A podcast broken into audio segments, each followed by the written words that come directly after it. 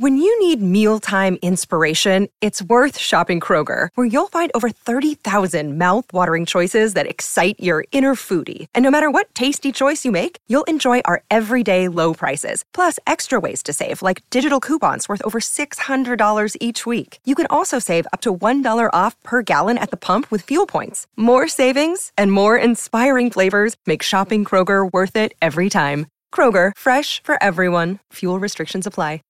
This podcast is a member of the Voices of Wrestling Podcasting Network. Visit voicesofwrestling.com to hear the rest of our great podcasts, as well as show reviews, columns, opinions, and updates across the world of wrestling. to the highway in a brand new day. Gotta let it go. So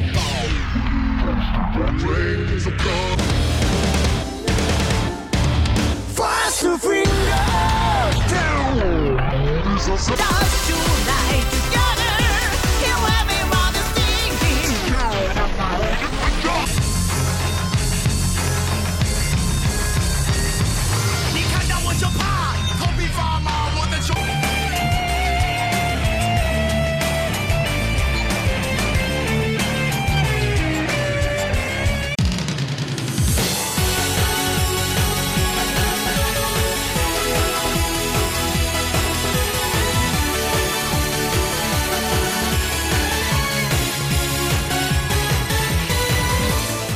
Welcome back to Open the Voice Gate for February 2nd, 2021. We are members of the Voices of Wrestling Podcast Network. You can find us on the Voices of Wrestling feed, or you can find us on our own dedicated podcast feed on all podcast platforms and applications. You can follow us on Twitter at Open Voice Gate. If you would like to donate to the show, just click the link in the show notes. It'll take you to our redcircle.com landing site. Click the red box that says sponsor this podcast, and you can sign up for a one time or reoccurring donation. There's no obligations whatsoever, but we certainly appreciate it. And a special thank you to all of our previous donors. I'm one of your hosts. It's your old pal, Iron Mike Spears, joined as always by my co host and friend Case Lowe. In case we're already into February in Dragon Gate, it is kind of this is what we call the cold season. Like, this is before things really start to crank up next month. I was putting forth my calendar since I saw that the March and April dates were already announced, and we could enjoy this for like another four weeks, but then I'm looking at that first week, week of March case, and it's going to be on real fast. Oh, it's nuts. I we we never ever ever have a title match and a Dream Gate match at that announced during the first week of February for Champion Gate. Because over the past few years, we've dealt with KZ living and dying at by his Mr. February moniker. So a month out, we know what the main event of the second night of Champion Gate is going to be, and it's kind of nice. Like I'm looking forward to February because we have the two Fukuoka shows from this past weekend we're going to review. We're going to preview the Korakuen Hall show that's coming up on February the 5th. And then there's two weeks where Dragon Gate is not going to make tape. They're going to run some house shows, but nothing that will air. And then at the end of the month, I think there's another three shows making tape towards the end of February, but it's a it's a rest and relaxation time and coming out of Fukuoka I have a lot of unanswered questions that I don't necessarily think we're going to get the answers to at Korakuen Hall, but I think by the end of the month we'll have a better idea of what's to come in the immediate future. And you know, we've we've criticized these Fukuoka shows quite a bit. They kind of became the new Sambo Hall where they're not bad because this company's working standard is so high, but they're also not necessarily good at times.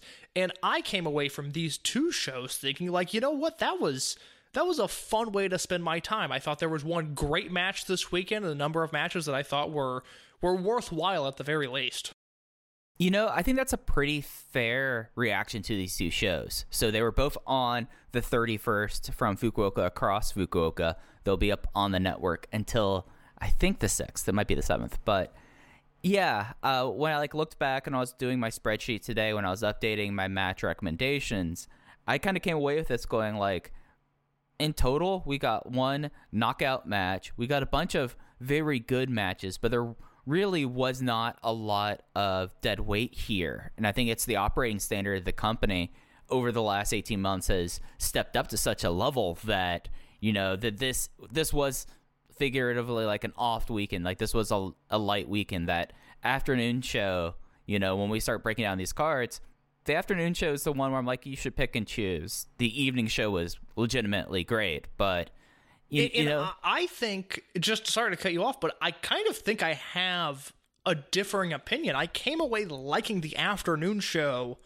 a little bit more. Now, there was one particular thing that happened on the afternoon show that I found to be a little bit deflating, but my great match from this weekend was in the afternoon show, and I, I don't know if you feel the same way or not. Oh, mine's in the evening, so this is interesting. Yeah.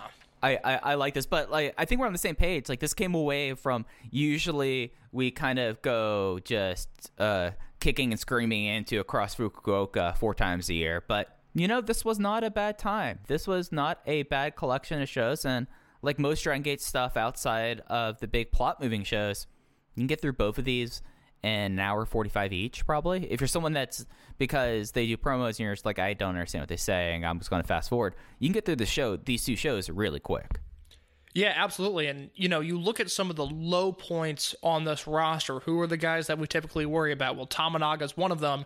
He's doing a thing with Keisuke Okuda right now that is is super, super entertaining. So that kind of checks him off. He's now like a welcome surprise on the roster. You look at Yoshida. Well, who's he teaming with now? He's teaming with Masaki Mochizuki. Really hard to mess that up. Now, I can't put it past Yoshida. We haven't seen the end of this angle yet. He might screw up entertaining Masaki Mochizuki at some point. But for now, it seems to be all right. And then you've got kind of your combination of your Ryo Saito and Shimizu, etc., etc. And as long as they're sequestered off doing their own comedy thing, sometimes it's going to hit, sometimes it's going to miss. I thought this weekend was, you know, a little closer to a miss, especially on that Yeah. evening show.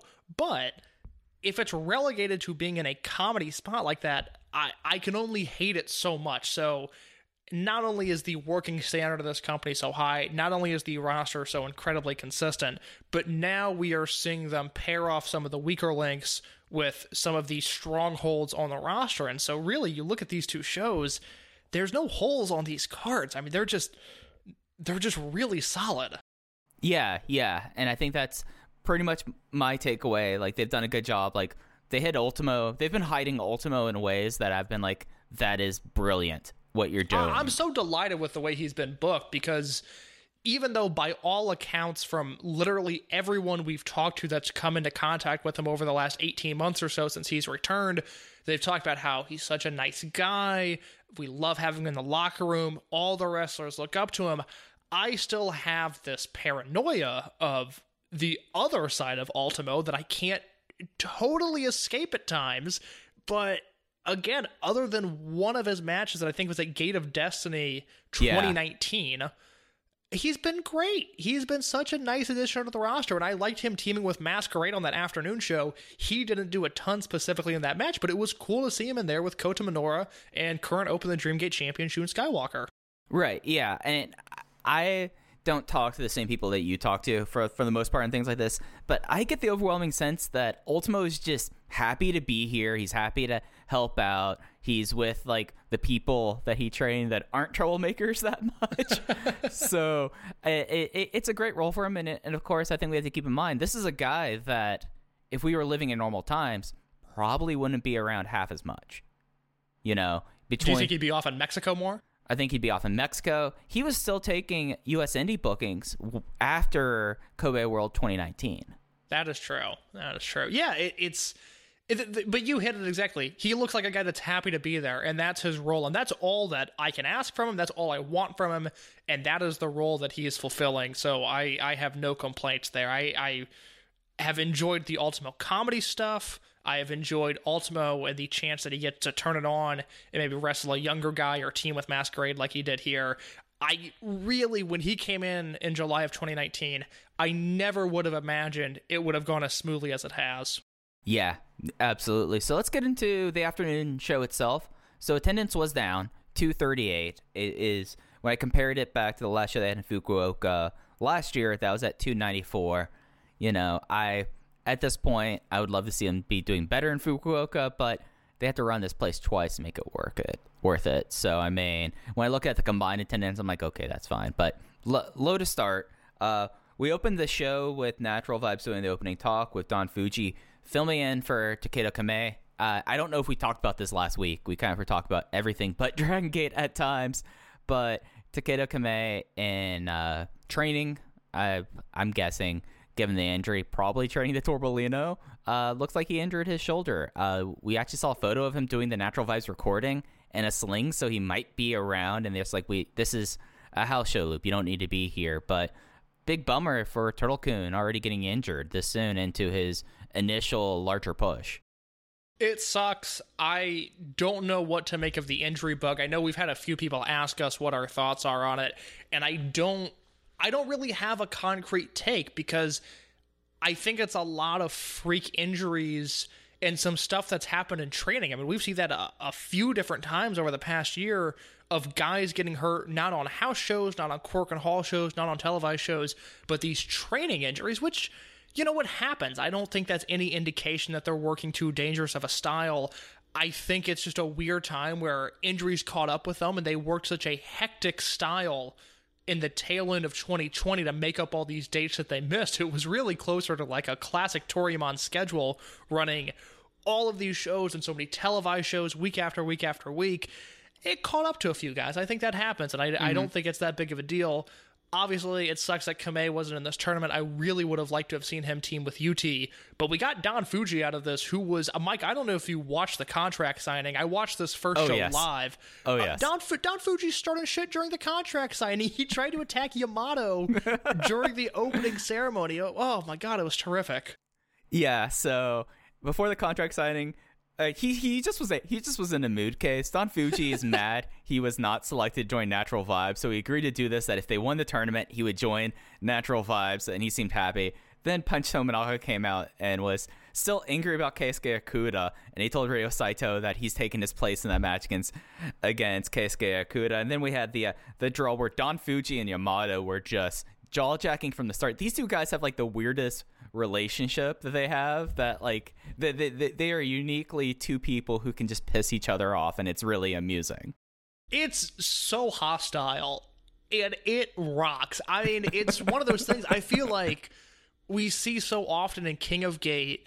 Yamato and Fuji squared against each other, and it's always like a six minute match where they brawl all over Korakuen Hall, and it's always so good. These guys have excellent chemistry with one another, and I, you know, Fuji's not going to be put into a long term program with Yamato at some point, but every time they get in the ring with each other, Fuji really turns it on, and it's always, always entertaining.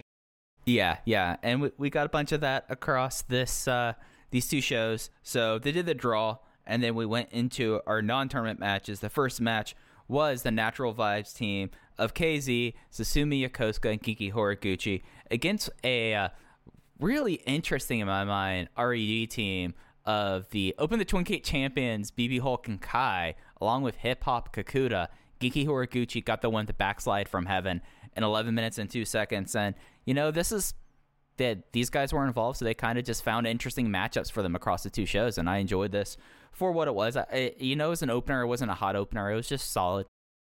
It is a little strange, and I don't think it's an indictment of the booking. I think it's just this this idea that UT and Kamei were probably going to be featured really heavily in this tag team tournament, and it weirdly left the other natural vibes guys, the kind of core of that unit, the main three, feeling out of place on these shows, and Right. we're now living under the assumption that this unit is going to go on and it's going to be a legitimate unit, which is very strange, and I haven't totally wrapped my head around it yet. I don't think it's an, an indictment on them that they felt out of place on this show. I think it just happened to be this weekend. There wasn't a lot for them. But the good news is that they wrestled two matches that I thought were a ton of fun, and specifically the finish to this match, which was Hip Hop Kakuta going for the discus lariat and being countered into the backslide from heaven. I will never get sick of that finish. I hope I see it a hundred more times before Horiguchi retires. I loved it. It looked so good. And for as strange as the Natural Vibes booking is, it's Horiguchi, KZ, and Susumu working trios matches. It's not going to be bad no matter how hard they could try. Yeah, and you, you had some fun chemistry between Kakuta and KZ. Like Kakuta with the Natural Vibes guys was really interesting. Just like BB Hulk and Kai against them, like all right, that's fine. Like I've seen a I've seen a bunch of it, but I was more intrigued by K, by Kakuta kind of getting a chance to more face off on these guys under Natural Vibes terms versus uh, Dragon Gate Generation or Toryumon Generation. So like that was my interest there. Like it wasn't a bad match. I went two and three quarters on it. It just was just like an opener with guys who were just kind of left astray with the booking this week. Yeah, I'm at three stars there. I really like the Triple H esque knees that Hip Hop Kakuta started to throw that running knee lift that is uh, straight out of like 2004 Triple H matches, but it looks really good when Kakuta does it. So I, I was a fan of this. It was a nice little opener. Yeah, and then we segued into the latest chapter of the Punch Tominaga versus Keisuke Okuda epic. This time, before the match started, Punch Tominaga said, "Oh, you just caught me on flashes. Like you can't beat me two out of three times." Okuda's just like, "Fine, okay." So this match did. It, it was a two out of three falls match. However, in straight falls, Keisuke Okuda won the first one with a cross arm breaker, and the second one with a with his running knee good night kick. So Classic Gabe Sapolsky booking. This is just like the Briscoes going over and, and two falls to zero. You know, on the Dragon USA Rewind and Rewatch series we've been doing, when we were going over the shows in 2012, we would spend a lot of time talking about what was going on in Japan, just because it's relevant to Dragon USA, obviously. And in 2012, Mike was the one that pointed out, like, wow, this is the year that Mondai Ryu was really a thing. This was his apex mountain. He's just all over the booking. He's wrestling CIMA. He's doing stuff with Tozawa. He's everywhere. And I think six or seven years from now, people are going to look back at these cards and the Okuda Tominaga stuff is going to be such a delightful like w- wait what what were they doing why is there a best two out of three falls match that went 90 seconds on the second match on this card where okuda won both falls that is so weird but i i am really enjoying this angle Yeah, no, this is a lot of fun. It's one of those things that, you know, we're now probably going to see the build up for whomever Okuda is going to face at Champion Gate. I'd be stunned if we don't have some indication of a direction coming out of Korakuen. But it's just like a good way to kind of keep him involved, especially as someone that I feel like he might be one of the last pieces in the unit shift. so so let, let me ask you this as it relates to his next brave gate challenge are you afraid that they are going to go in the Tominaga direction for the Champion Gate match and kind of a final opportunity. Because I, I, I get the impression, especially after watching this show and looking at the Korakuen lineup, that we are going to see not only the new units being formed, but perhaps the heel unit being shuffled. And given some of what Tominaga is doing both here and the anger that he's shown kind of at natural vibes and within Team Boku, I, I I can't shake a punch heel turn coming, which I think would really suck. I think he's in the perfect role right now. But would that shock you at all if they're not quite done with this program yet? I wasn't considering that option. I I, I mean, I can't discount it. I Yeah. think that the big issue with whatever the heel unit's going to be is like you have something going on with Hio. Hio is undefeated in 2021. You don't want they clearly don't like penning SB Kento. SB Kento stays clean as a sheet here. And Kakuda, like, it's okay that he lost to a flash pin by Genki Horiguchi, but you probably don't want him to be the guy taking falls. So Well, they they've clearly established SBK as one of the guys, and Kakuta. I you know I, I almost want to compare him to say like a like Genki Horiguchi's role in his own unit where he's going to pick up some falls, but he's going to lose some falls. He's kind of like a mm-hmm. 500 player right now. Right. I, they are they are certainly not eager to pin Kakuta, I don't think, but they're also not afraid to do it if they need to. Yeah, so it, it's something that that would clear up Kakuta's role a whole lot, unless he's going to be like Genki Horiguchi or really like Tomahawk TT during the Blood Warriors days. So it's, it's an interesting thing to think of. Like I was more expecting like this that probably this would just be. I, I don't know if you really want to put Punch Tominaga in the main event of uh, Osaka 2 show. Well, look, I don't. I want to make that clear. I don't want to do that. I, I think it would probably go on before the Triangle Gate match on night one. But, mm-hmm. you know, limited capacity, which I, I don't think matters because I think Dragon Gate is just going ahead with whatever their plans were. But the Triangle Gate match is probably going to be the draw there. I don't think it's going to happen, but I also want to plant it, that idea in your mind because I can't Yeah. totally rule it out either. No, I think you're justified in doing that, and I feel like we'll get some indication on Friday, one way or another. However, this next match, uh, we talked a little bit about this match before. This is a six man tag team match. You have Ultimo Dragon, who is technically unaffiliated, kind of doing Team Boku, kind of just being Ultimo, teaming up with the Open the Dreamgate champion Shun Skywalker and Kota Minoura against the RED team of Kaito Ishida, Kazuma Sakamoto, and SB Kento. Kota Minoura drops a low, a rare fall to the ankle hold in 12 minutes and 55 seconds, and what I thought was the best match of the afternoon. I thought that this was great. I feel like even though Ultimo wasn't super in this match, I loved when he was in it, and I like th- the face-offs and what we're getting from Shun Skywalker and Kaito Ishida. I mean, calling back to the rookie ranking tournament. Yeah, not only did I like what we got from Ishida and Skywalker here, which was really, really good, and, and we'll have a month now to talk about and write about the upcoming Dreamgate match that they're going to have, because I think it is going to be such a superb match. Uh, Not only was their chemistry strong here, but the Kazuma Sakamoto Kota Minoura chemistry. Yes. These dudes hit each other so hard in this match. This was so much fun. Yeah, like the two of them have great chemistry. Like Kazuma Sakamoto, like I know it's something that some people will roll their eyes when they see Kazuma Sakamoto and Kai, but as soon as Kazuma Sakamoto got his sea legs, he's been great whenever he's facing these younger wrestlers. I remember like during like his first King of Gate tournament in 2019, he had like an uninspected banger with KZ, I think in Sambo Hall. But he was great here. I like the chemistry there. I thought that Kota Minoura has really kind of kept it up his uh, momentum that he was having post lockdown and just was like a great final stretch with with Minoura and Ishida. Like those two guys also have great chemistry and came together to be a match that just fell just short of my notebook. I went three and three quarters on it. Interesting. So this was not my match the night. I'm at three and a half on this. Certainly flirted with three and three quarters at one point. And just to reemphasize your point on Sakamoto, I said when he debuted, and and his debut was kind of turned into a meme because I think people thought it was going to be Pac, and you know the goodwill that we have in the 2021 Dragon Gate booking was certainly not there in the fall of 2018. I think we we're all a little impatient and a little scared of what was to come, and all of a sudden you introduce Kazuma Sakamoto to the mix. People laughed at it, people got mad at it, rightfully so. But I said from his debut match on, this guy can make it work, and he had the footwork and he has the basing ability to do so. And ever since then, I, I mean, I consider him to be a, a- part of the roster. Whereas you know, Kai at his best, I think blends in.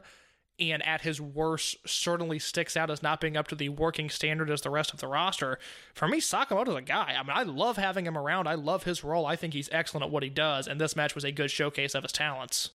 Yeah, and if you think about it and you look farther back, Sakamoto is trained by Taka Michinoku. That's another branch of the uh, uh, family tree in a way. It's different from the Dragon system, but you know there's still a lot going on there, so it makes a lot of sense why he works out so well here.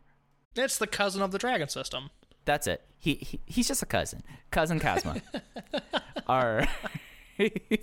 I, I almost really d- uh, reach into draw for that. I apologize, Case. No, Uh, it's okay. You avoided it. No need to apologize.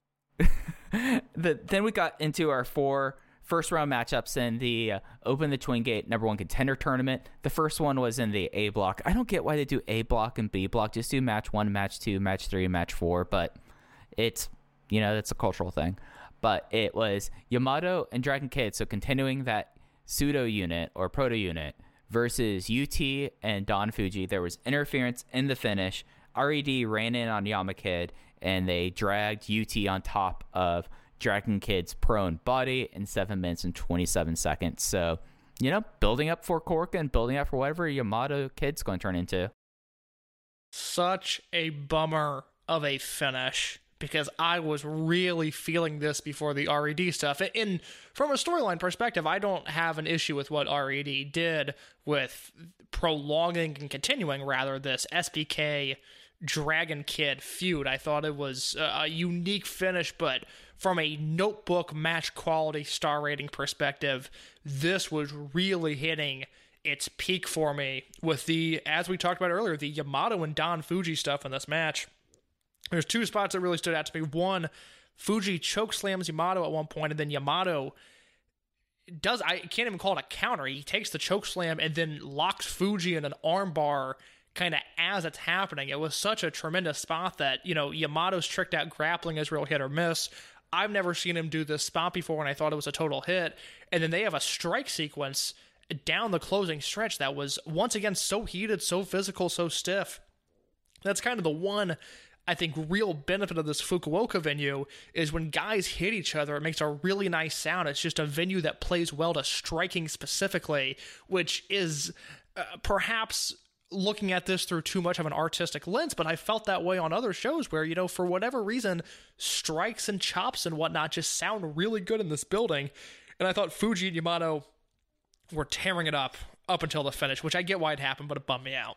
Yeah, like this match was so solid that even though you had the interference finish, I still was three and a quarter stars for precisely the reasons you laid out. Yamato and Don Fuji had themselves a belter, and I like the idea of them at least pushing the idea, at least initially, that UT and Don Fuji could be the miracle team in this tournament. I was a little surprised by the booking in night two. I kind of thought they were going to be in the finals, and I was really excited at the prospect of that because I liked the audible story that they were telling with Fuji possibly getting into this unit had they won the tournament. Right. Yeah, I thought that that was all pretty interesting. I thought that would have been an interesting departure and a nice audible. Next up was Team Boku of Ryo Saito and Bokudamo Dragon facing off against Mochi Yoshida. I don't know what their name is. I know like that they they just put on sale a T-shirt that says and Yoshida's handwriting, "Master, please teach me pro wrestling." But uh, I don't know exactly what their gimmick is other than that. But it was Yoshida getting the win on Saito with a cyber bomb in nine minutes and twenty seven seconds. Not a Masaki Mochizuki match that will live in infamy. This was very much just a match, and I can't I can't knock the storytelling of Yoshida and Mochizuki because the crowd seems really into it. Yeah. And in I you know, I do the the Twitter translations where they tweet back and forth one, with one another and it pops me so I don't I don't hate what they're doing but you know, Takashi Yoshida wrestling a 10 minute match in Fukuoka specifically against a gimmicky Big R Shimizu and Ryo Saito not exactly lighting my world on fire. This was a a gentleman's three if there ever was one. Oh, you were higher than I higher on it than I was. I was two and a half stars. I was just like, I know what this is. I get what they're doing. Not for me. Move on. like, it's just w- w- what it is. Like the uh, the the Bokudamo start with Mochizuki cracked me up because he was doing the uh, dragon feints as they were circling around, and Mochizuki was barely able to do it with a straight face. Like I dug that part, but then the match happened. I was like, okay, that was what I expected. Yeah, I think that's fair. The semi-main event was a the first match of the B block. So on that on the evening show, the winners of uh, UT and Fuji and Mochizuki and Yoshida they're paired off as they're the the A block teams. But this was the first B block team. This was the unaligned teams of Shuji Kondo and returning Benkei versus Kagatora and Yosuke Santa Maria. Benkei got the win in 3 minutes and 59 seconds with the spear on Yosuke Santa Maria. I was shocked to see this match only went four minutes because I, I it felt like a compact sprint, but it also felt longer than four minutes. So uh, it's not an insult to the match. I kind of thought it was a full match, which is why I was surprised to see such a short Yeah. amount of time. For anybody that was worried about Ben K, don't be. He's fine. He's working the same standard that he was in December before he got knocked out cold at Final Gate. Was still doing all of the crazy spots, some of which we saw in the evening show my only concern with him is his hair. The dark dye that he is using doesn't exactly light my world on fire, Mike. I mean, I wonder what he was doing in his time off because the hair, yeah, like he basically like I have dyed my I I have naturally dark colored hair. I have done the jet black thing once and just kind of looks like that. But also for for a guy who prides himself on the tanning bed, this was probably the most pale I've ever seen Ben K since he was Fuda Nakamura. Like Can you surprisingly, tan when you have a concussion, or is that bad for you? spray tan, brother. Listeners, if we get a drop of Mike going spray tan, brother, I don't know how often that's going to come up, but I would like that just on my bad days to play to myself. but yeah, as you were saying, uh, Ben's Ben. I mean, we knew the more when we the morning America time, the night in Japan that Ben K was fine, and they were just going to let him take it easy. And didn't really have anything for him to really do in January when you look at it, and he wasn't figured into the um, the first stages of the unit shift. So it made sense, and him and Kondo are a sweet tag team. I like I, I like this Konben team. Like they're the, they're two meat boys who just are being meat boys. What's not to love about it? Oh, I, I really hope they end up in the same unit. I think there's a lot that it's interesting. You know, Ben K obviously has the Okuda tag team that they can always go to, and I think when they really get behind that team, not only is the match quality going to be strong, but I think that's a team that the crowd can get really into. But he's also got the Shuji Kondo tag team now that I I hope I've not seen the last of. I really like the chemistry they have together as a team, and it's something so different from what we normally see in Dragon Gate. I don't. I, I guess Ben K and Big R Shimizu, when they were doing the Big Ben stuff, they were kind of two monsters. But Mike, can you think of another dueling big guy tag team that Dragon Gate has used? I don't remember Kishiwada ever teaming with another big guy. I mean, it's all relative thinking, but uh, Pumpkin Kong with uh, Shingo and Cyber Kong, that kind of they kind of played up with that. But that was more of okay, you have this this uh, power lifter, and then you have uh, Takashi Yoshida. But no, it, it's a very rare kind of thing, and it fits. Like these two guys came together. You have a power junior who's really not a junior, and then you have someone who's only technically a he's never been a junior. He's always been over 100 kilos, and they just kind of wreck shop. It's great. Yeah, this was this was enjoyable. I went three and a quarter on this because of the length, but it's it's a match worth worth checking out. I think if you substitute the Mochizuki and Yoshida match for the Masquerade six man, there's there's about four matches here that I, I think are really worth your time, especially the main event. Yeah, so Konben will face in the evening the winners of this next match. This was an RED versus Masquerade tag. Eita and Diamante uh, were teaming up against Jason Lee and La Estrella. It was Eita with a pen after the Imperial Uno on Jason Lee. Oh, before we get into it, uh, Ben cut a promo afterwards. I didn't see any translations, but I'm willing to guess with these kind of things like I am back, I'm Ben K. Yeah, uh, I'm not of many words, but listen to the sound of my soul. Like that's that. Those are his promos because he is Ben K. His nickname is Soul Shouter. Yeah, that's a safe bet. That really that was like me hearing a tweet. I feel like I've seen that translation before. That is spot on. All the useful knowledge in my brain case out of the And, out and of the Ben mind. K translated promos are at the top of the most useful things you have in life. Listen, uh, as you've personally experienced this last weekend, I can just go on with stuff for a, an intermediary period of time. So That's very true, and I, I like it. That's why we do this podcast, Mike. Yeah, that's why I was like, oh, we're going to go 30, 45 minutes, and then we went an hour instead last week. But Ada versus Eita and Diamante versus Jason Lee and La Estrella. It was Eita over Lee in the fall. So the uh, bracket for the evening show was Konben versus Eita and Diamante, and then and then Fuji and UT versus Mochizuki and Yoshida. But I have a feeling, case this might be your match of the day. This was my match of the day uh, by I'm not going to say a wide margin, but I certainly don't think anything on night 2 really touched this. I was blown away by this match and I guess before I ran and rave about it, I want to know where you are with it. I really like this. I had the same rating as I gave that trios match three and three quarters. It's either that or this as the match of the show. I thought that Jason Lee. I I'm not a an FSM 50 voter, but case Jason Lee in 2021. That's a guy to keep an eye. He should make the short list. You know, the watch list he had for the FSM 50, just because of how solid he was here. Then La Estrella basically using Diamante into as a human jungle gym and then doing an insane to Harris from the top rope to the floor, catching him smooth as silk. It just was like a really great blast and a great finishing stretch of Eita basically having to kill Jason Lee, like taking the Maxim driver and still not going down, but giving him multiple Imperial Unos before winning. I, I, I really enjoyed it. I'm three and th- three quarters. All right, so I, we're we're closer than I thought, which I, I was nervous that maybe we were going to be on two separate planes here. I'm at four and a quarter on this match. I That's fair. really, That's fair. I really think this is worth going out of your way for, and a bunch of different things jumped out at me here. We talked ever since his debut about the size of Estrella and just, you know, even for this small promotion, how small he is. and you get in the ring with a guy like Diamante, who is, I think, bigger than people give him credit for, and obviously he's going to look small. The thing that jumped out at me here was Eita, who's not a super big guy. I never have really felt like Eita is much bigger than anyone on the roster or much smaller than anyone on the roster. Eita dwarfed Estrella. I mean, Eita really had some size on this guy. Is does that concern you at all? Maybe not from a health and safety standpoint, because I don't really think either of us are worried about that too much. But just from a booking and future standpoint, I mean, this guy's really, really small.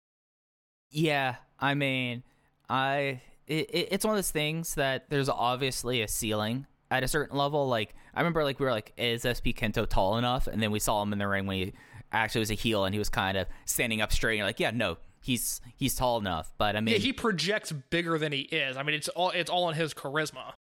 and, and and you know you can't have that with someone like La Estrella this early. But if his slot is this, that's a good slot.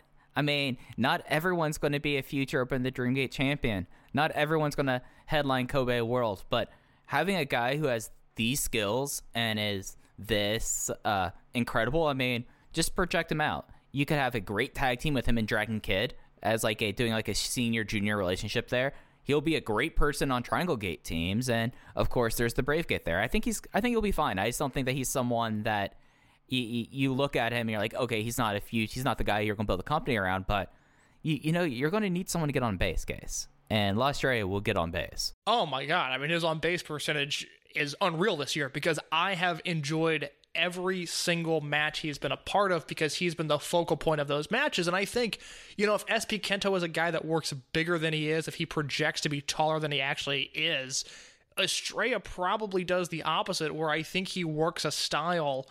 Uh, certainly not comparing him in terms of skill, but in terms of style, he really does remind me of like a Rey Jr. in '96. I mean, he it, Yeah. cruiserweight era Nitro Rey Mysterio is the vibe that I'm getting from Estrella, partially because he's just smaller than everybody else by comparison, and he's working a style that I think is benefiting his size or lack thereof. So I noticed that just again, I don't really see Eita tower over guys ever, but Eita really had a noticeable height difference over this guy. But more importantly, Diamante, who again we were so critical of for so long, but he really turned it around last year. I voted him most improved in the Observer Awards. His chemistry with Estrella is something that I am all about. I need to see more of these guys in the ring together immediately because Diamante was brought in to be a base, and La Estrella is a guy that doesn't have a lot of experience and needs a good base. And sure enough, they work great together in this match. Yeah, absolutely. Just so people could kind of visualize this, if you're not someone who's going to go run and watch this match, uh, Diamante is listed as a shoot six foot, like he is, and he probably is, probably pretty close to six foot. which would be showing it would be like showing up on the main roster now and being 6'10 or 6'11 like they just it's massive compared to the regular Dragon Gate standards Yeah, I mean that's the thing. It's comparatively, it's massive. Eita just just, just for ju- just for comparative sake, listed at 170 centimeters. That's about five six. That's a little bit closer to five seven, basically. And he had a good solid three to four inches on La Estrella. So I mean, he's a small guy, but it's I mean Rey Jr. is maybe five two. So who knows? yeah I, I feel like it's really an apt comparison I know it, and, and rightfully so people clutch their purse a little bit when somebody's compared to Rey Jr. It should stay that way I'm not criticizing them but in terms of working style and in terms of stature Estrella certainly reminds me of a young Rey Jr. and Eita I I really liked him in this match. You know, mm-hmm. this was just a, this was four. These were four guys that clicked on this night, and I like the A A10 Diamante team. I think Estrella with whoever he's teaming with in that unit, it's going to work at least for the time being. But Eita had not only one but two Imperial Unos on Jason Lee in this match. One that Lee kicked out of, and then another one for the win. And both of them were top-notch super kicks. I mean, this these kicks looked like they knocked Jason Lee's teeth out both times that he hit them. It was phenomenal. This was a four and a quarter star match, and I would really encourage our listeners before this match is taken off of the Dragon Gate Network, which I believe, if you're listening to this the day it comes out, it will be taken off that night. So watch this match as soon as you can.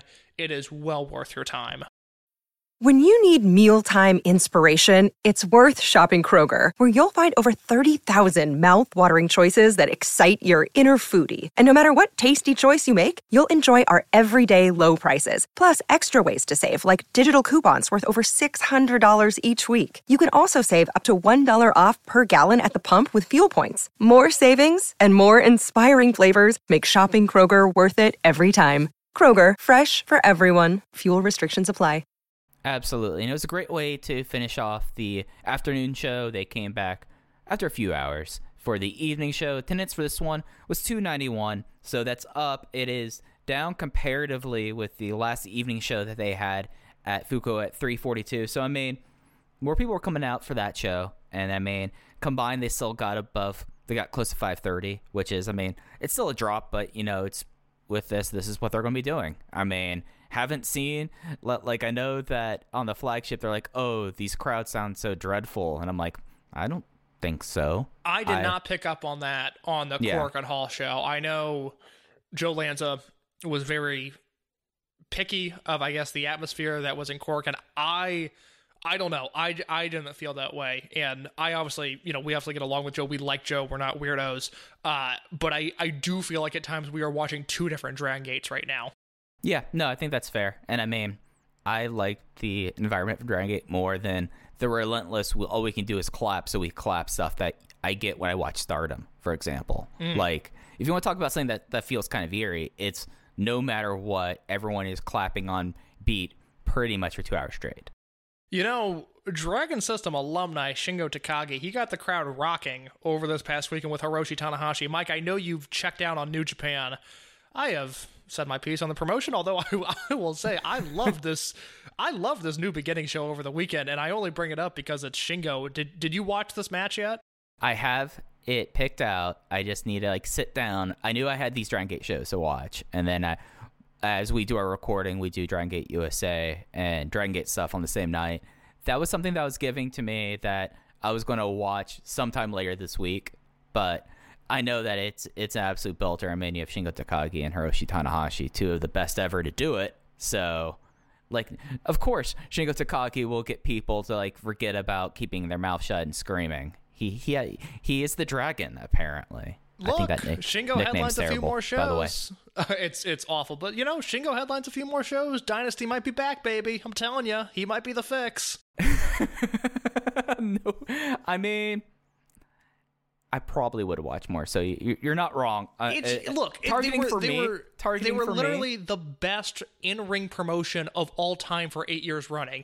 Last year, it ended that. They're still going to be good. They're still going to do stuff I like. But we're clearly in an era that is different now. There was a definitive Mm-hmm. change in a dip in quality last year. Why some people don't understand that, I don't know. I mean, I was just people. Ah, no, I'm not going to be mean. I was about to be really mean, Case, and you knew probably exactly what I was about to say, but I'm not going to. Let's talk about this. uh, Let's talk about this evening show, okay? So we started off with uh, Don Fuji and UT versus Makashi, uh, Masaki Mochizuki and Takashi Yoshida. That was smooth. Yeah, no, well, well done, Mike. Not, not, no, nobody's wondering what you had to say at all.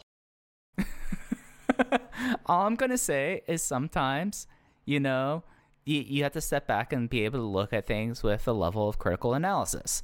And would sometimes help. and, and sometimes I'm not blaming people for having strong emotions. I mean, on a podcast that we both did on the Torch this weekend, which is what Case was kind of alluding to. So I'm looping back around to the way that you're that you're trying to plug something, Case. So I did have a thought in mind. I did say that with Akira Tozawa, he is emotionally my favorite wrestler of all time. So it's very hard for me to rationally think about him.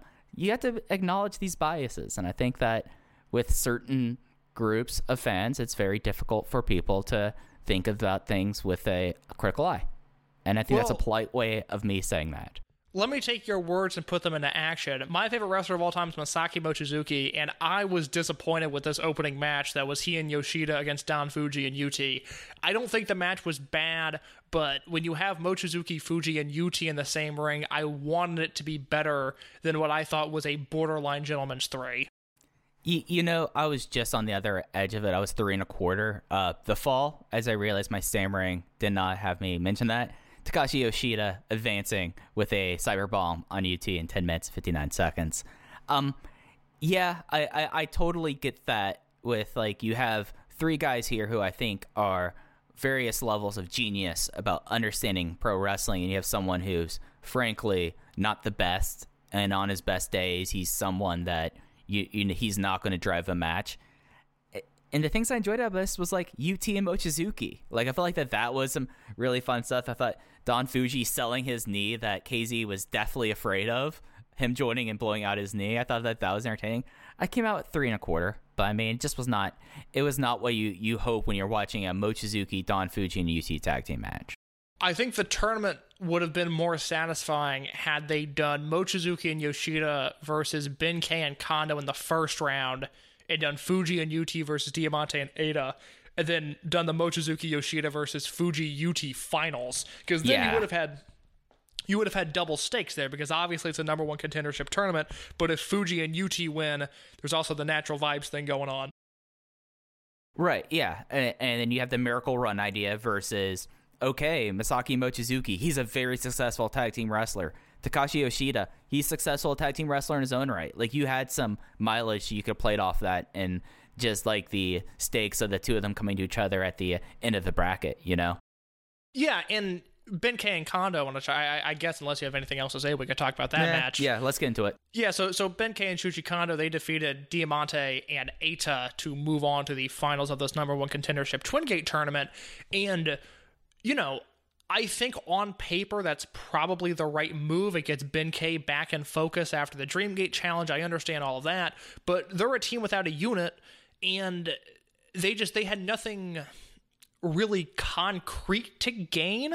I think from winning this tournament, I know it's like, well, they're they're wrestling for a twin gate match, and I understand that, but without a unit, I don't I don't really see that being uh, I I don't see them being relevant relevant in terms of fighting for the twin gates if that makes sense. I think i did a clumsy job explaining that. I just think the finals would have been a little bit more heated had you had mochizuki and yoshida where there's clearly a program between those two happening and i'm sure it will evolve as time goes on. And then fuji and ut where you had built-in stakes for them coming into that match.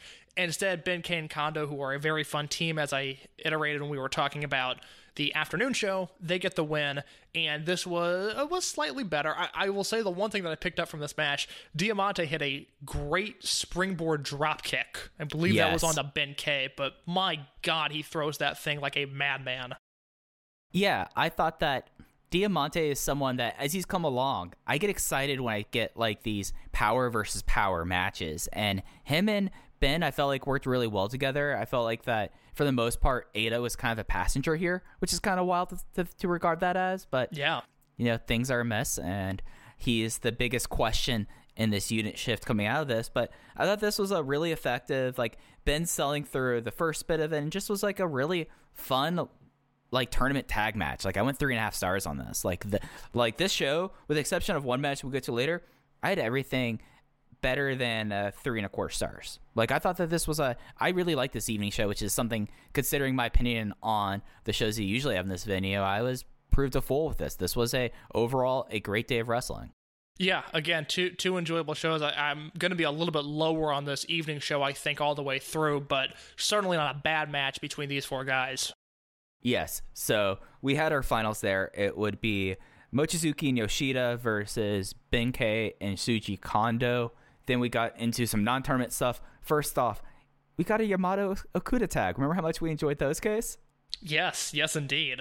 And we had that against the Outsiders team of Kai and Kazuma Sakamoto. Yamato got a Flash Frankensteiner of the Almighty on Kai in 7 minutes and 44 seconds because what is Yamato going to do un- unless his life is going to be wrapped around BB Hulk and Kai? Guys, what, what, what does this guy have left to do in his life? I don't, Mike. I don't have a good answer for that. There's no, there's no bit I can even come up with. I just that is a. I'm staring down the barrel of a gun here. I don't know what the reality is after this. Yeah, so I thought this was a fun match. I went three and a quarter on this. I thought this was all pretty effective stuff. All four guys were. I mean, I love this Yamato and Okuda team. I hope Yamato ends up with this, uh, or hope that Okuda ends up in this Yamato DK unit if he's not doing stuff with Ben. I think that there's some chemistry there. And then Kai and Kazuma Sakamoto had a great performance, and Yamato uh, sold a lot, basically. Yeah, so I, I praised Kazuma Sakamoto earlier, and I'm certainly not going to revoke that with this next statement, but this was probably a little too sleazy for my liking, a little bit too brawly for what I was looking for in the third match on the second show of a doubleheader in Fukuoka. I think it just had some factors working against it that prevented me from really getting invested into this match. Not bad by any means. Again, I you know these first three matches I'm all uh, floating around three stars with. Yeah, and I mean, you're I, I'm not too much higher. I'm three and a quarter. I just three and a quarter matches is enough for me to say this is something that you, if you have time, it's worth watching. So that's my mindset, at, at least about this card for the most part. Everything's kind of worth watching. As we got into the next match, this was my match of the day. This was an eight man tag. It was the Masquerade team of Shun Skywalker, Kota Minoura, Jason Lee, and La Estrella versus the RED team of BB Hulk, Kaito Ishida, SB Kento, and Hip Hop Kakuta. Ishida got the win with an ankle hold on Jason Lee in 13 minutes and 24 seconds. I'm so pumped we're getting another one of these Masquerade eight man tags at Korakuen Hall because these matches are really, really delivering for me now. And we're at a point where we're two full months into Masquerade if you want to factor in the Hokkaido triple shot where they were teaming together but didn't have a name or, or unit colorways at that point. So it's not exactly the novelty act at this point. It's not something new. I just think this is a legitimately great pairing of guys. And we talked about it when they formed, how the Western audience was going to be really into this unit. And I think that's held true. Mike, have you seen any indications that we are in a millennials like situation where the West is far more into this unit than the natives are? I mean, this is the problem that we talked about when it was formed. We saw this coming. They're not heavy, they're not great might workers. And that's important. I think that weirdly enough, I think they're going to kind of fill out the role that uh, Natural Vibes does at the same time. You know, like Natural Vibes in a lot of ways is kind of uh, the Jimmys plus dancing plus KZ. I feel like that this is going to kind of feel like how Tribe Vanguard felt, or how I'm trying to think of another team around Jimmy's time period, but it, it's an important unit to have, but it's not going to be the super face unit, is what I'm saying. No, and I, I think that's why I'm so curious to see, in particular, where Yamato and Ben K end up where when these units settle down, because it does feel like I mean, you know, KZ is a frontline star, Dreamgate or not. I do think at this point he's pushed like a a tier one guy, and he's obviously the face of this Natural Vibes unit, which means more now than it did in 2018 when he was fronting it. Masquerade has the Open the Dreamgate champion, and by all accounts, it's not like Skywalker's bombing. I do think the crowd is into this unit on a pretty large level. I mean, I have not heard anything of the contrary, and from my very amateur journalistic standards of translating some tweets of, of native fans, I'm not seeing a lot of stuff, or really any stuff, that's negative towards Masquerade, at least from what's come across my eyeballs, which is, you know, a selected sam- sample, but it's still something. I am going to give it time. Again, we haven't really seen them talk, which I think is concerning. I think even if they would have bombed with a few promos and we would have heard from people that, hey, you know, the, the crowd wasn't really into this, it would have at, at least given us an idea as to where they're standing, and it could have been a real sink or swim mentality. It does worry me a little bit that they're just keeping them away from the microphone. I don't think that's good. I think that shows a lack of trust and perhaps you know, we might see a title change coming up soon because of it. I'm not ready to speculate there just yet, but it's certainly something that's been on my mind. But from an in ring standpoint, this team can do no wrong, and I, I look forward to seeing them whenever they are on the card together, especially in these eight man tag matches, which is crazy to think they've been as good as they are, and they are missing Dragon Dia. And you just think about the level that they could go up to if he was there. But I am right at three and three quarters on this match. In particular, I'll praise him again. The Estrella hip hop Kakuta chemistry I thought was off the charts in this match. Those guys work really well together, which is uh, so impressive given their lack of experience. So there was a lot to like in this match. Oh, absolutely. And I I've talked a bit about that before. The thing that that kind of took away is SB Kento and Hip Hop Kakuta would love to see a twin run out of these two guys. Absolutely.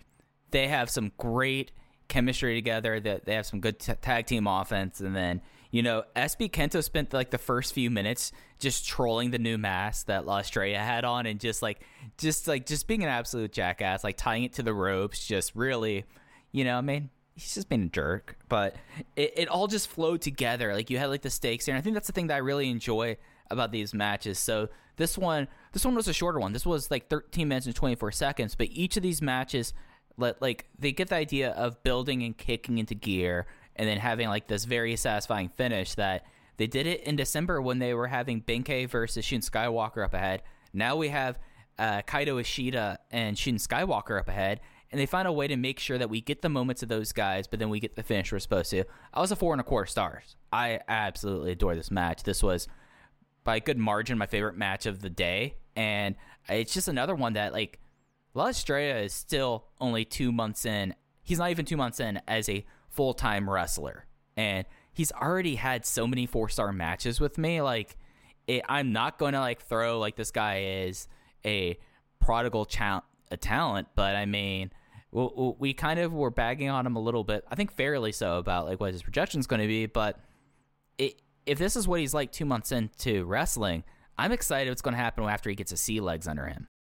Well, that that's that's the thing. Right now, he's a system quarterback. Okay, I don't know if he's having this these matches or showing this level of potential.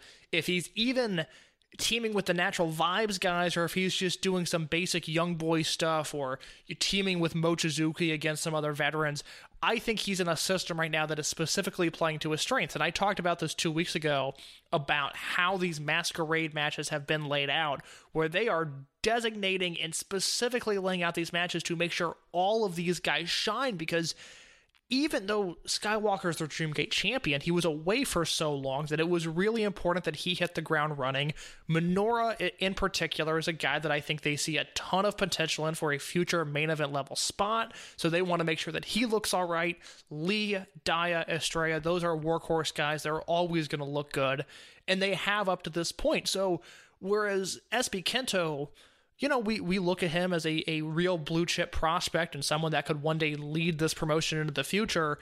Estrella has had, you know, almost just as many great matches now in a, in a much shorter amount of time, but he's playing into the system, and that's not an insult on him. I think it's actually great booking. I think they are very much showing off his strengths and what he can do well and doing these wild dives onto large groups of people and getting thrown around by hip hop Kakuta that's what he does, and that's what he does, and he does it incredibly, incredibly well. Right. Yeah. So just, I mean, La Estrella. He's if you're not so if you're someone who listens to the shows and you don't really go and watch the prop, La, La, and you see gifts. La Estrella is someone to keep an eye on, and it's going to be interesting to see how the next uh, 16 months or next 12 months of his career end up being. Next up case, we had a Team Uh, I, well. I actually I Oh, have sorry. something else to say about that match. I'm so sorry. No, normally I would normally I would love to move on, but I, I also wanted to mention because we'll we'll talk about him a little bit more at the end of the show. But Kaito Ishida, uh, his, Oh right, yeah. his closing stretches are just so good. He is someone that knows his character so well, and I think a lot of that comes from last year having the feud of the year with Keisuke Okuda, where both guys were not only killing it from an in-ring perspective, but it really felt like they grew as performers and became these incredibly dynamic guys, full of depth, full of character work, which you know, just given Ishida's style, I think he's probably unfairly slanted as being this guy without a character. But you watch him work, and especially in a match like this, and he really seems to get it from all facets. And then he puts Jason Lee in this ankle lock that, you know, with all due respect to Kurt Angle, who I love, Angle's never done an ankle lock quite like this. He about ripped Jason Lee's foot off. It was it was vicious. It was such an awesome finish. Yeah, it's great. And we had his dream challenge. So we have at least the main event for night two Champion Gate. It will be Shun Skywalker making a second defense of the Open the Dream Gate championship against Kaito Ishida. Real smart kind of piece of booking there as well. Kaito Ishida, Osaka native, won the uh, he won the Brave Gate in his hometown right before turning heel. I mean, and on shows like this, I think th- I think this is just a home run booking wise. It makes a load of sense for me, and especially gives you it gives me a little bit of like reinforcement that's like maybe I am not just completely out here when I like, oh no, he's a top line guy. He's going to be a star for this company for as long as he's around. And it seems like that that's a direction that they're willing to go for. And I just feel like a little pat, a little pat on my back. That's like, Mike, you're right about this. But Absolutely, man. Hey, run the tape. This is what we were saying in- May and June of last year when they were doing these empty arena shows, and we weren't totally sure what they were going to do for Kobe World. We weren't really sure if there was going to be a Kobe World in May and June of last year. But on those empty arena shows, the guy that continuously jumped out at us was Kaito Ishida. We were saying, you know, he's a better heel than Eita. He should be the the the front runner in this heel unit. It's a shame that he's almost hurt by this Brave Gate title. It seems like he's working above this title right now, and instead, I think he just he put that title in a position where it really hasn't been since Tozawa held it. I don't think it's been important as important since then, and Okuda has done a good job of carrying on that lineage so far during his run. But no, we called this. I mean, this is one we can pat ourselves on the back uh, back about and take a little bit of a victory lap because Ishida is now not only wrestling like a main event guy, but he's being pushed like a main event guy. Absolutely, and it's going to be real exciting to see him get his first Dream Gate and see how the next month build is and how things will come to a head at Champion Gate. So the match that I, I mentioned it just because I want to get this match out of the way. This was a Boku tag. This was uh, the Double Dragon team of Ultimo and Bukodomo Dragon versus Ryo Saito and Punch Tominaga. They did the exact same thing that they did every single time that they've te- teamed so far. They won by the double La Magistral Cradle. It was basically the same match that we've seen by the note by note, but done for the Fukuoka crowd. I mean, Masato Yoshino said he wanted this match to go on tour across the, na- the nation, and that's what we're saying. Uh, yeah, the finish, the double Lamai, La- uh, Lamai Strolls, that will pop me every time they do it. But if there was one skippable match this weekend, I think this would be it. Yeah, the, the only thing about this match that actually had me even go, huh, that's funny, was them still doing twin magic with Bokudomo and Ultimo. that still cracks me up. I, I I won't say cracks me up. That gets me a good, and that's it. I You think that's watch this. entirely fair, yes. Semi main event, uh, Natural Vibes, uh, KZ, Susumu Yokosuka, and Genki Horiguchi versus the unaligned team of Dragon Kid, Kagetora, Yosuke Santa Maria. KZ got the win with the rare CDJ pile driver on Yosuke Santa Maria in 14 minutes and 27 seconds. You know, I thought this was fine. I thought this was fun. Yeah, I liked this. It was the KZ showcase, which I kind of think he needed. Uh, he he he's not only sold well, I thought his offense looked good, and it felt like the the bulk of this match was kind of built around him. I will say that I was shocked that he took that top rope Hurricane Rana where he sits on the guy's shoulders and then Dragon Kid springboards and gives him a Rana. I was shocked that he took that on this show. That seems like a move that needs to be reserved for Korakuen Hall, Osaka number two, and the big shows. I, I taking this in a half capacity Fukuoka was a bold move by KZ, but I respect him for working so hard. Yeah, I mean, th- this was a KZ match. They really kind of focus on it. And it's just like a fun low stakes semi main event. Like I still went three and a half stars on it. Like it was a good match. And there was like a little things that in the match that was for someone who watches everything, I'm like, oh, okay, that's fun. Like busting out that Ultra Hurricane Rana on a Fukuoka show. That raised my eyebrow. And then there was a moment that there was a baby that was cooing that both KZ and Maria stopped dead and, and tried not to laugh during that. I was like, all right, this is a good time match. it it was a weirdly unremarkable three and a half star match, and I won't make the point that I've made a million times, where if this match happens in any other promotion, especially one in North America, it becomes you know headline news for how good it was. It's just kind of a nice, unassuming match, but but not bad by any means, and and something that gave KZ not any direction, but definitely some momentum, which is always nice.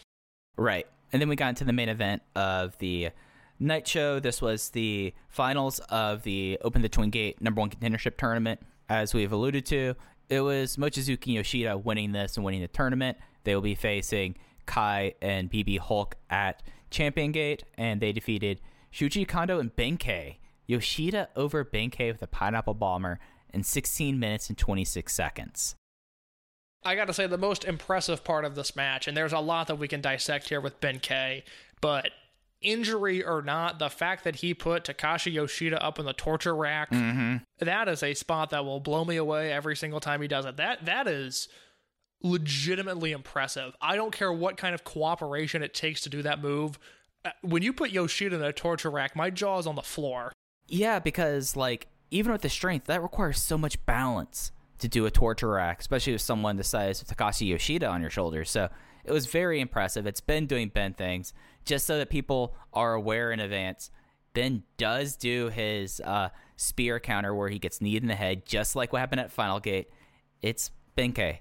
We said this right after Final Gate. They are going to do this spot if it's something that they feel comfortable with and know it's going to res- get a response. They're going to go back to it. And it took three matches for Ben-K to, you know, do the fake knee to the head. So Well, look, he wrestled three matches in a day. They would not put him in that position if he wasn't 100%. So I hope they continue to lean into that spot. I hope they continue to do it more because he could. eh, That what happened to him at Final Gate will never happen to him again in his career. That was a freak accident where a Skywalker hit him just right in the wrong spot.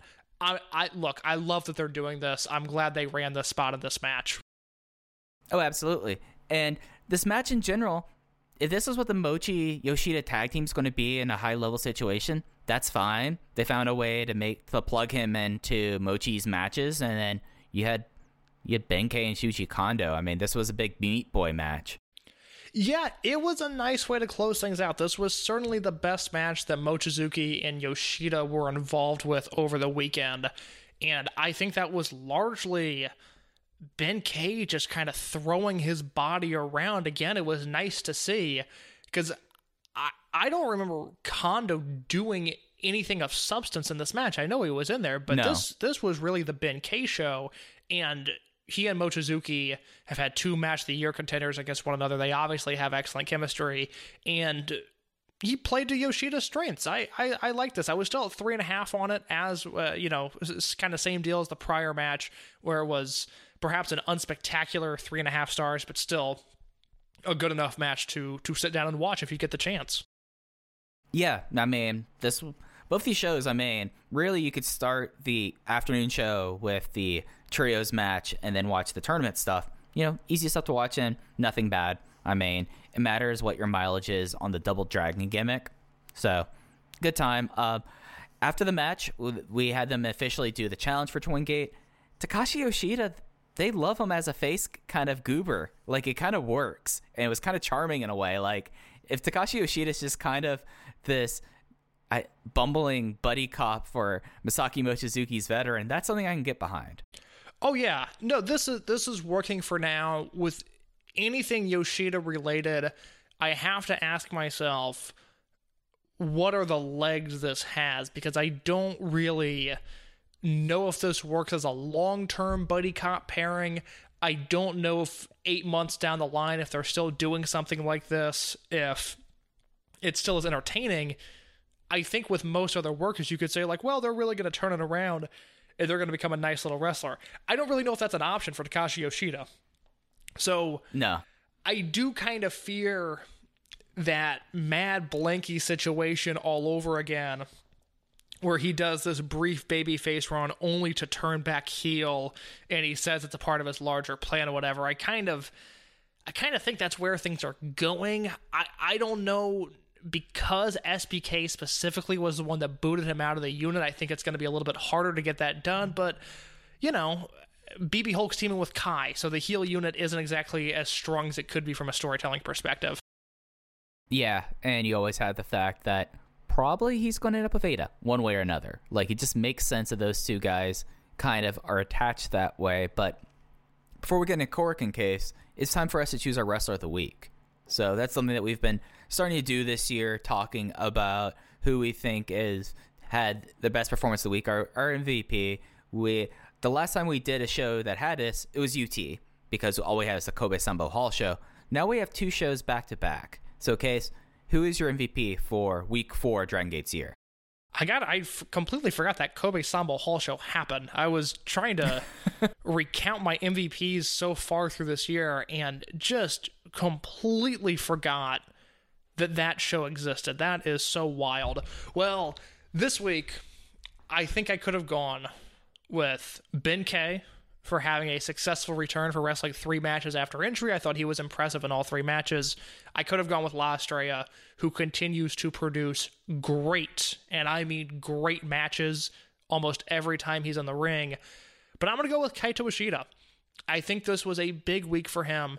I think he helped cement his future legacy on this weekend. I think we saw the groundwork of a future main event run and a possible Open the Dream Gate champion come the first week of March, which I think really matters. And I think if they decide to put the title on him, he will be ready and he will be a fitting champion. He submitted both Kota Minoura and Jason Lee with the ankle lock this weekend and looked very impressive in doing so. Kaito Ishida is my MVP for these two shows.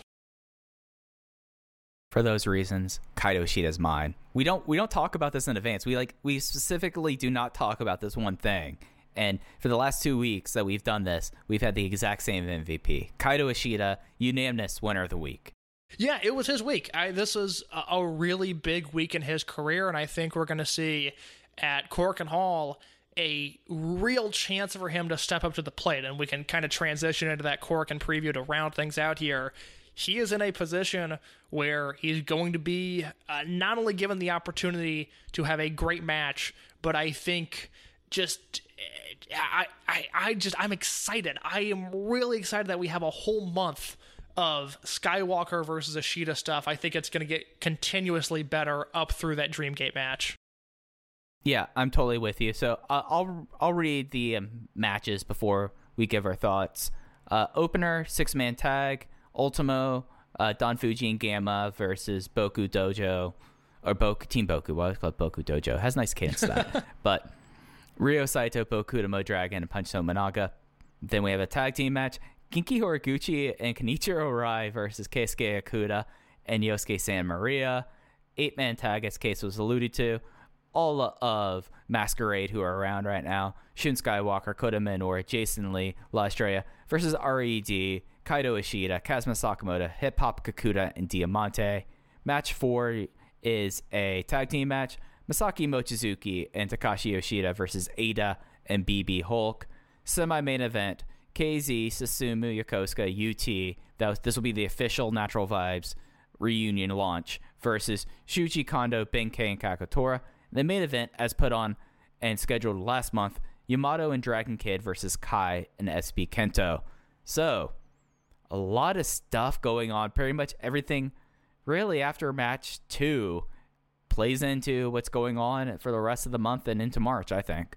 Yeah, because even the Mochizuki and Yoshida versus Eita and Hulk match, which uh, sounds a little dangerous on paper, that is a low floor match certainly, and I don't I don't really think the ceiling is all that high on that one. But the crowd is going to be into that, and there's a story there that I'm invested in. So on paper, I'm okay with it. What I don't like on this show, we'll start there, I am annoyed that the masquerade tag is positioned at three, and I was critical of this when Eita was champion, and he was consistently not getting booked in the main events, and I'm going to be critical of it when Skywalker's the champion. And you know, if you want to give Yamato and Dragon Kid versus Kai and SB Kento top billing, I understand it because I think there's going to be a big angle on the show, even if I don't entirely know what it is. But can you not put that match on fifth? Can that not go where the natural vibes match is? I just I, I want the champion higher up on the card, and I don't I don't really get why they're doing it. So I'm I'm a little frustrated there. So I want your thoughts there, but I also want a prediction from you on that eight man tag.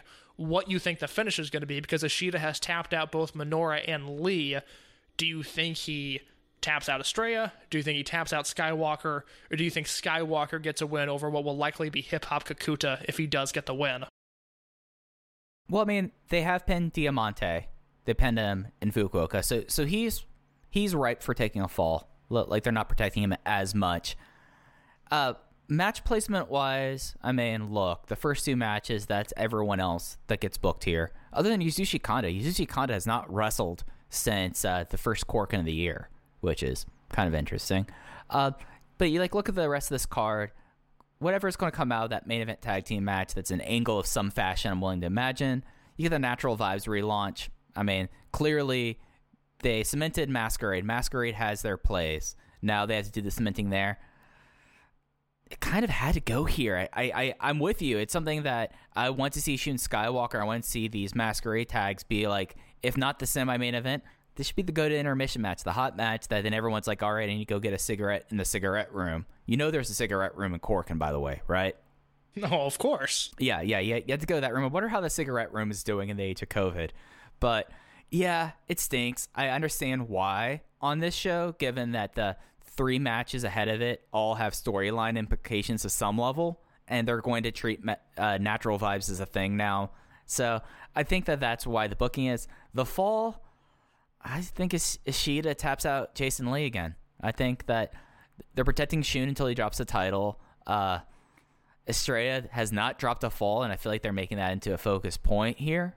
So I think it has to be Jason Lee. Yeah, if he taps out Estrella, I think we are leading off the show talking about that next week. That's going to be a big deal if that happens because Estrella has remained, uh, I guess, undefeated in the Samoa Joe and TNA way, where he hasn't been beaten, but he still he still lost the matches, but hasn't taken the fall.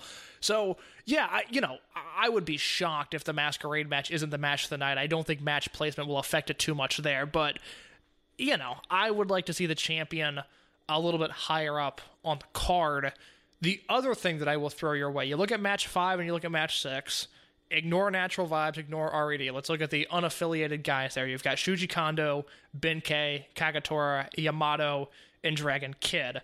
We've seen Ben-K and Kondo be friendly. We've seen Yamato and Dragon Kid be friendly. Kagetora is a guy that can slip and slide anywhere on the roster is that the unit? Are we seeing the formation of something there? I, I, I don't know what threads they have that bring them all together, but I, seeing all of their names listed side by side, I feel like I, I, I at least need to throw out the question.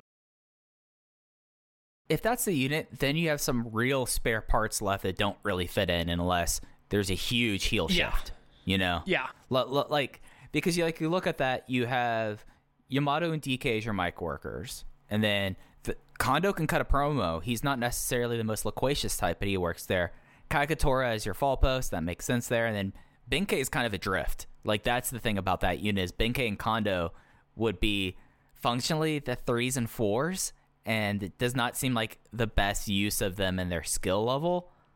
But I can't dismiss it out of hand. I do think that whatever comes out of that, unless we get a surprising Yamato heel turn on Dragon Kid, and he's now the new heel unit leader and they eject Eita afterwards, unless that's the big plan, which I hope I didn't speak that to existence. I, I, that was my initial thought, but I I think they still want more out of this Yamato Kai feud, and I think that is preventing that from going on. But but that was my first thought when I saw this match on paper was I, I wonder if uh old Dragon Kid loses the mask again this time by the hands of Yamato.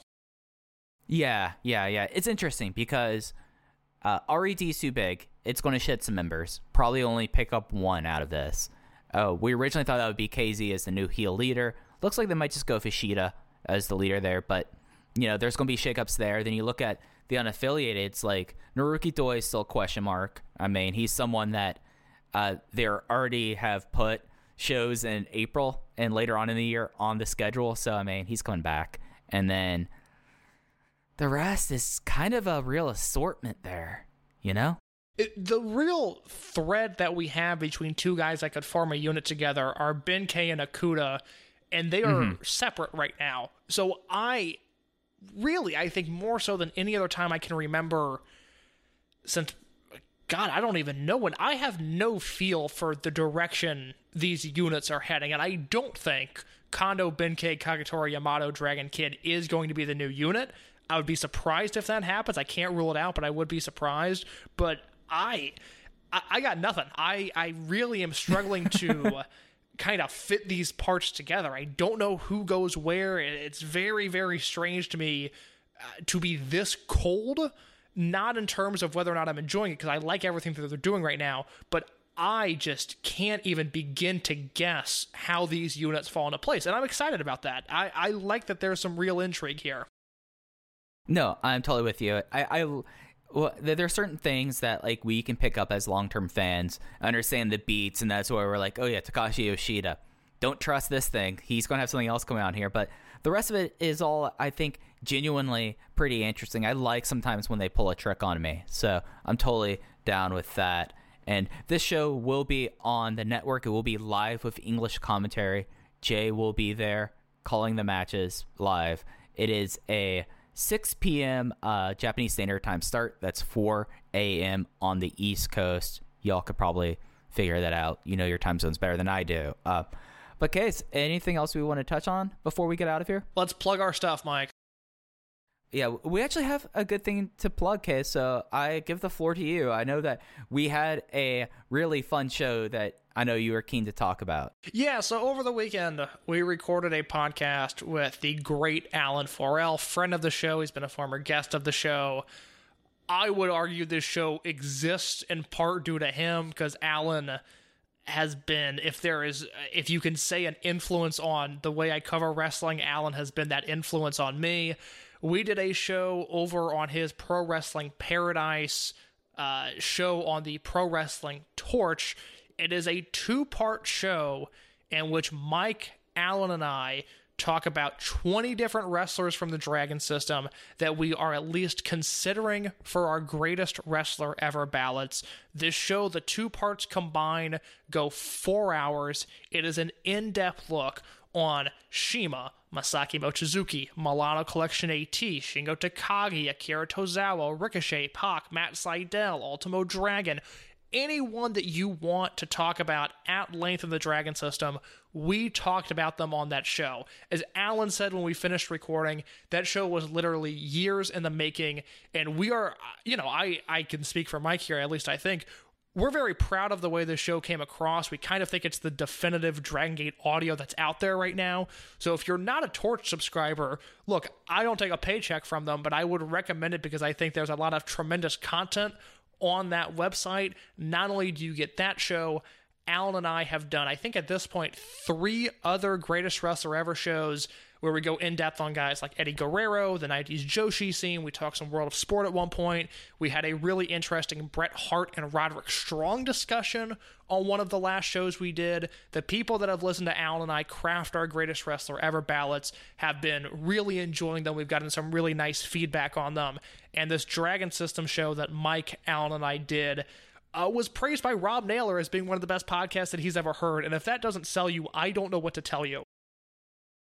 Yeah, this was a show that I think it's closer to four and a half hours to be fair, and we took it every route possible. Like this is if you're someone who has enjoyed the way that Case and I go deep on some stuff that's happening in the wrestling business around Dragon Gate USA and talk about this. If you follow the stuff I do on Everything Elite, the This Is series where Aaron Bentley and I have gone deep into wrestlers' career through their matches. This was basically four hours of that about the wrestlers that I can at least speak for myself, the wrestlers that I'm most passionate about in the entire business. Like talking about 1995 WAR, talking about my. I thought it was a very controversial statement I made about Pac during that case, but it was just an absolute blast. Alan is the best. And yeah, it's. I, I would say that it would be worth your subscription to the Torch just for those two shows alone. If you're this keen on that, then Alan has the Pro Wrestling Paradise. We've both done several episodes with Alan. Alan is the best. So, highest recommendation, go check those out. I know that we certainly have tweeted a lot about it, and thanks to everyone who enjoyed it. Like, kind of ticked me aback because sometimes. Sometimes we do audio case. I this is a thing for me where I feel like it's good audio, but I can't tell if other people are or or stuff that I'm like, oh, I really went through the ringer there. I don't know if that's such a great show. I feel like it was kind of a mess. But then everyone tells me, oh, I actually thought it was one of the better shows. It kind of takes me back. But like, thanks to everyone for the nice thoughts and the praise that they've given for this four hour, four and a half hour odyssey of the Dragon System. And we heard a lot of nice things last week after we recorded kind of that very random a sporadic, thought filled open the Voice Gate as well. People seem to be really into that. So good news for you guys. We got more of that coming up because they're not running a ton of shows in February. But if you liked the tone of that show, I think you will really like these shows that we did with Alan. So again, I would highly recommend it. Uh, not only because we're on it, I just I you know hopefully at this point people realize Mike and I are really passionate about some sort of archival process for the Dragon system. And we feel like these shows are kind of a sticking point of like hey if you want you know varying opinions on some guys that have really mattered to this promotion this is kind of the show to go check out. So again it's on the pro wrestling torch website. Uh, it is behind a paywall but i would highly highly recommend subscribing to hear that and to hear all of the other great stuff that alan has done on the pro res paradise. I'm not getting paid for saying this, but for right now, they have a 99 cent offer. well there you go now now i mean come on skip the red circle donation this month and go go to the torch and check out mike and i over there Yeah, yeah, go check that out there. Uh, one last thing I wanted to touch on before we got out of here. As I, as we mentioned earlier, some schedules are out. We do have a really kind of interesting showcase that they announced for the middle of April. Did you notice this when it came up? Because I sure did. i don't i don't remember it if i saw it Well, on April 24th in Higashi, Osaka, we will have the Speedstar Final Countdown in Higashi, Osaka. They're doing another homecoming show for Masato Yoshino before he retires. So I know he's been off for the last month and he's not on the Korakuen shows. He apparently was like looking into something to help alleviate pain. I, I didn't get the specifics on that, but they're at least hoping that by the end of April that Masato Yoshino will at least start his retirement road. I welcome him back whenever he's ready. Absolutely. And I think that's going to do it, Case. Uh, you could follow us at Open the Voice Gate. You can follow Case at underscore in your case. And I'm at Fuji Heya. We'll catch you next time talking about Korakuen and what's shaking up to be probably one of the most momentous Korakuens in a long time. But, but that'll do it for us here at Open the Voice Gate. We'll catch you next time. I, I left you thought hanging. had- Like I, I'm so sorry.